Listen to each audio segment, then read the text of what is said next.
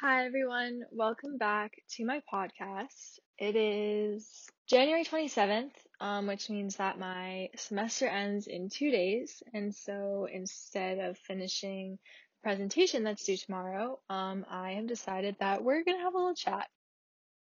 Today we had our lead learners workshop, which is a workshop that my school holds with students and teachers, whoever wants to join. And we just look at topics that are relevant to our school community as a whole. It's kind of in replace of faculty meetings. So I had that, and then I also had Justice Coalition meeting, which again is a pretty big group who get together and talk about a lot of really relevant issues and so the combination kind of resulted in a ton of talking and a ton of thinking. And it is now eight o'clock at night, and I don't think I've stopped talking since I hung up on the second Zoom. So I thought that I would touch upon what I said in my previous episode when I said that the change that I was talking about had to happen from somewhere higher up and that I didn't know how to do that.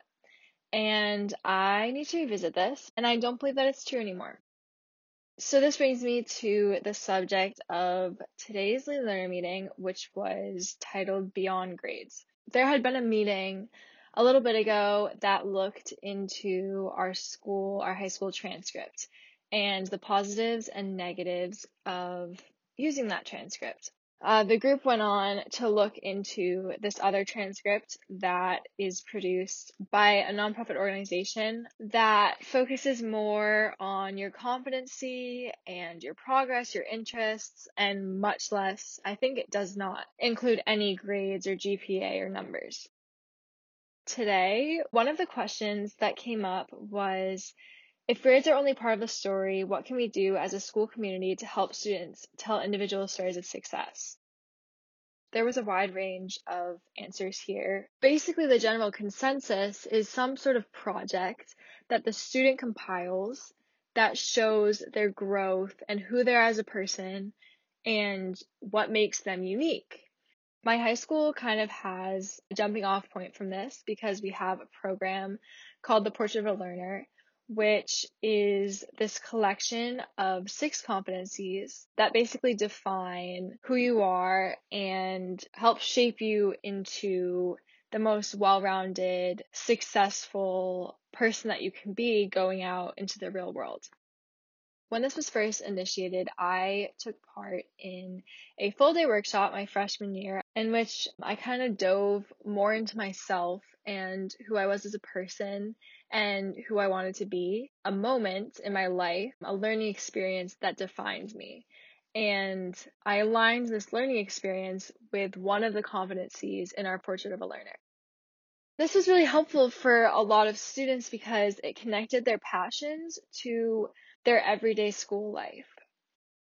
For me, I think it kind of had a double effect because it not only connected my passion to my academic career, but it also sparked the idea that education could be a career path for me. And I think that is not only because I was surrounded by all these cool things that were happening in the world of education, but also because I had to sit down and think about who I was and what I wanted. I was facing with my friend this afternoon, and she was telling me that she used to be in all of the high level classes in high school, but she was never the top students in those classes. She was always kind of towards the bottom. Even though you're in high level classes, when you're in a high level class and you are doing worse than most of the students in the class, you still feel like you're not worth as much as the people that are surrounding you. And so this kind of brought a lot of distaste to her academic career. And she just, she never really liked school. She went to college and she's a psychology major. She started studying things for the purpose of something that she was really, really passionate in. This girl is so passionate about psychology. And so connecting this to her academic career was really important for her because she was once again inspired to be in school. And this translates to her other classes. She's developed this passion for learning through doing things that inspire her and things that feel purposeful to her. And I was thinking about that and I was talking to her about it and I was like, I think what happened to you when you went to college happened to me when I went to high school and realized that I really liked education. Because I can sit through the classes that I don't love, but I still see a bigger purpose in the situation. And I'm not saying you have to have your whole life figured out when you're 15 going into high school. I'm just saying everybody has passions and you should be aware of your passions and how your passions connect to things that you do in your daily life. So I was thinking about this awareness and these profiles that we created. I was wondering what would happen if every student had to take a step back and think about who they were in that moment and what defined them, how this learning experience or sequence of learning experiences connected and where they wanted to go from there. What if we put this into a profile like what I did freshman year and what if we updated it and we added more connections to school and more connections from your outside life into your academic life and more connections to these pillars. And then we took these competencies or these pillars of skills or goals and how you use them to help you develop on other skills. You all of a sudden have this big book of who you are and who you want to be and how you got here.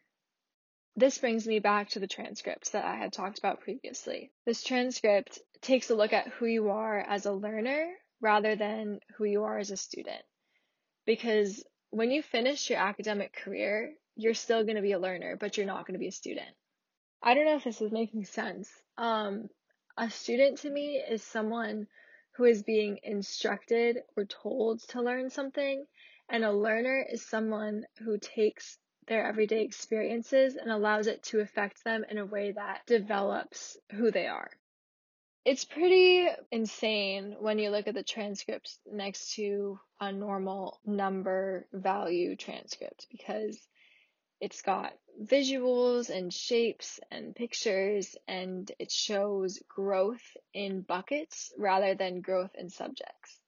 And it's it's a lot. Like I can imagine being in college admissions and seeing this and not knowing what to do with it because it's very new. However, there are 260 private schools and 77 public schools that are members of this organization. So somewhere, somebody has submitted this transcript to a college and gotten accepted. And as we were learning about it today, they mentioned there are a lot of big schools that are used to having graduates that go to very high level colleges and they accept this because when you force the change upon them, they have to adapt. They can't just stamp their feet. I mean, I'm sure some of them have and said, we won't accept this, but if you do it enough times, somebody's going to have to change. So if you refuse to change the way you're thinking, then somebody else has to. Which sounds a little stubborn and a little unnecessary because, of course, we want to reach a compromise. I am not one to say that we need to take away completely the way that we run our transcript because I do think grades have a place. I'm not saying that I like the way that they're developed or the way that they're analyzed, but I'm saying that we can't just throw them away and expect the other side to run away with all these pictures and moments. However, we can expect the other side to see what we're doing and adapt to it and allow us to make this change.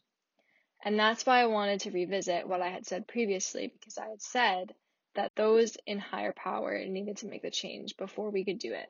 And I disagree with this now. I think that we need to make the change and we need to expect those in higher power to adapt to our new way of thinking. Okay, I'm back. Um, I just, I was editing this, um, and I listened through it once, and I just had a couple points that I wanted to clarify.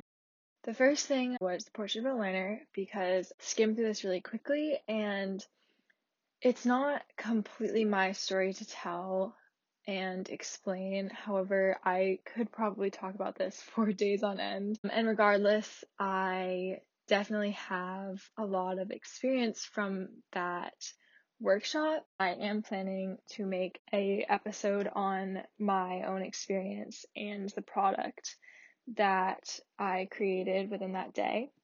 The second point that I wanted to clarify was towards the end when I started talking about people in uh, quote unquote higher positions. And I think I kind of illustrated it as more of a battle. I didn't mean to put it in this light.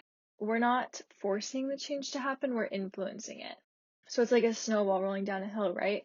When I made my first episode, I had it in my head that those who were quote unquote higher up had to make the snowball before we started rolling it down the hill and it you know picks up snow and gains traction and gets bigger. And as it rolls down it influences more and more people. We can make that snowball and we don't have to wait for someone else to make it for us if that makes sense. So those are the two points that I just wanted to clarify and yeah thank you for listening I hope you all have a very nice morning, day, afternoon, night, and I will see you in the next episode.